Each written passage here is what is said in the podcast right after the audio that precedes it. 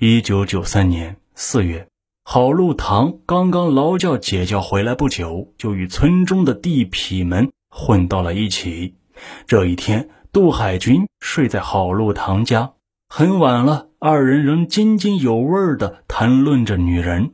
郝路堂骂道：“妈的，只因为弄了个女的，就劳教了2年多，弄得和老婆都睡不到一块儿，真他妈的不上算。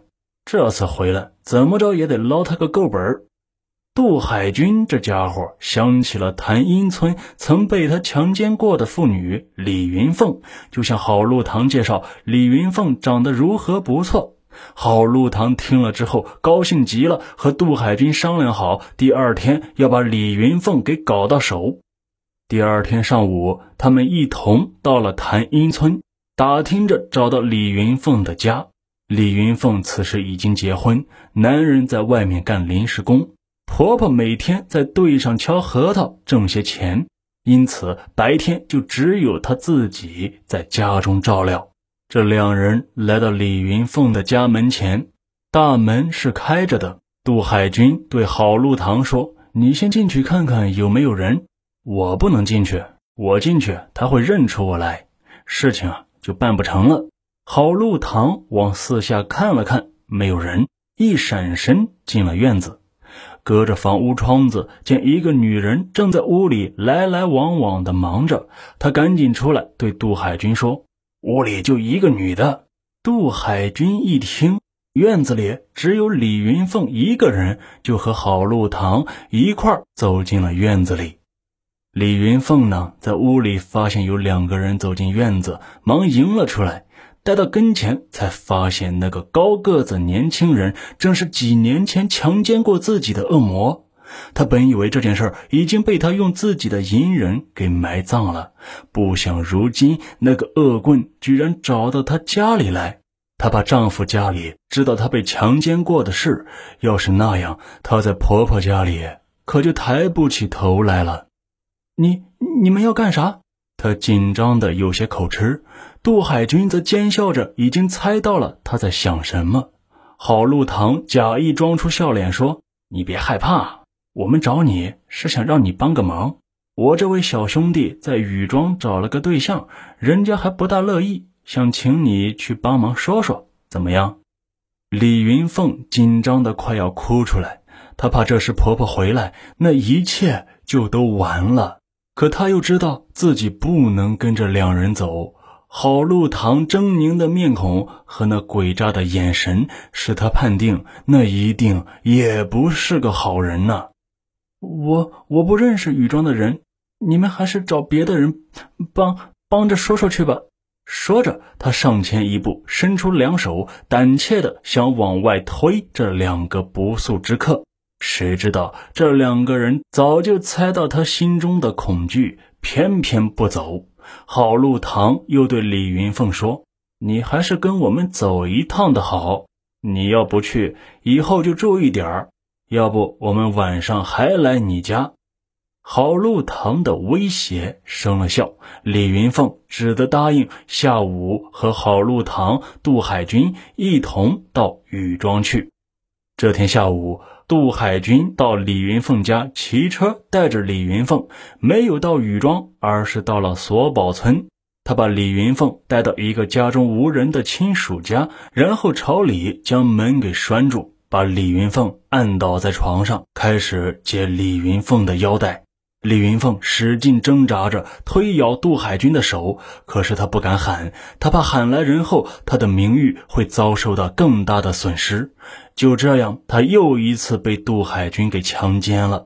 杜海军强奸了李云凤之后，拉着脸色苍白的李云凤又来到了郝路堂的家里。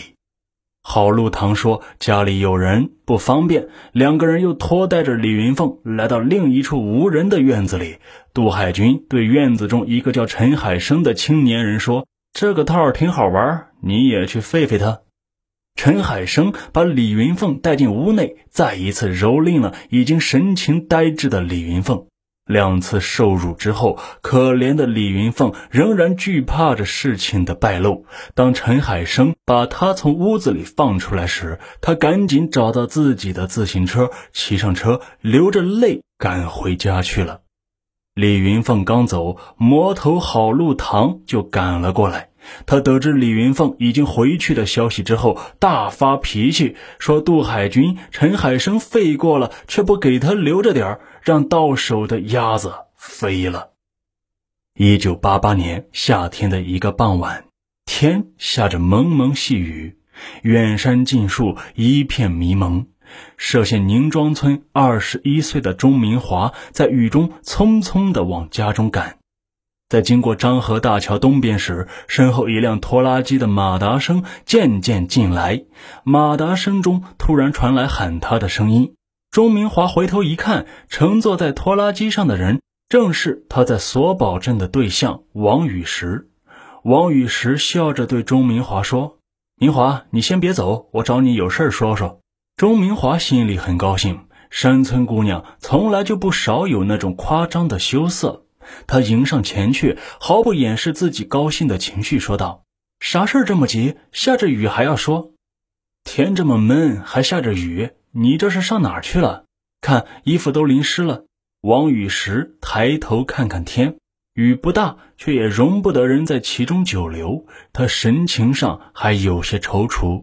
这时，开拖拉机的郝路堂指着不远处一个荒废的小窑说：“咱有啥话到小窑里去说吧。”王雨石告诉钟明华，他外出办事时，回家途中遇到下雨，正巧碰到本村的郝路堂驾着拖拉机，就爬上了郝路堂的拖拉机，打车回家。他把钟明华介绍给郝路堂，想以此表示对郝路堂的亲近。在王雨石和钟明华对话的时候，郝路堂一直在一旁贪婪地打量着钟明华，打着恶毒的鬼算盘。三个人一同来到小窑前，郝路堂说：“雨石呀，开车挺困的，我烟也没了，你去给我买包烟吧。”郝路堂打断了王雨石与钟明华的对话，精神不振地对王雨石说，还递过来5块钱。在行路困难的雨中搭车代步，这虽然不是什么大事，可王雨石对郝路堂也是满心的感激。听郝路堂说要买烟，王雨石感到自己这是义不容辞的事，立刻接过钱，开上拖拉机，向烟雨迷蒙的远处去了。拖拉机声渐渐远了，最终消失在雨雾之中。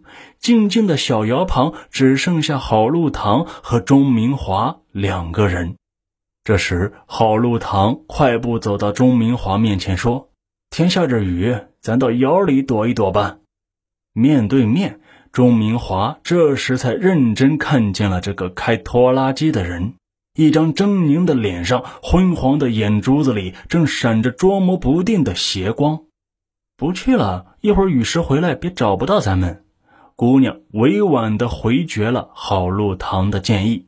可没等姑娘说完，她的一只胳膊已经被迫不及待的郝路堂紧紧地拽住。接着郝路堂猛使劲，只2-3下就把趔趄跌倒的钟明华拖进了小窑内。郝路堂用脚踢了一些窑内的麦秸秆，在钟明华的眼前直痛痛地说：“咱废废吧。”钟明华这时已从惊愕中清醒过来，开始大声怒斥郝路堂。他记不清自己说了些什么，事后想起来，他只记得自己还没说两句，脸上就一下重似一下的挨了不少记的耳光，疼得他当时两眼发黑，几乎是昏迷了过去。他哭泣着，无力地挣扎着。刚才他挨打挨得太重了，整个头都好像要炸裂似的疼着，他的反抗太无力了，以致那个男人没费多大劲就把他给强奸了。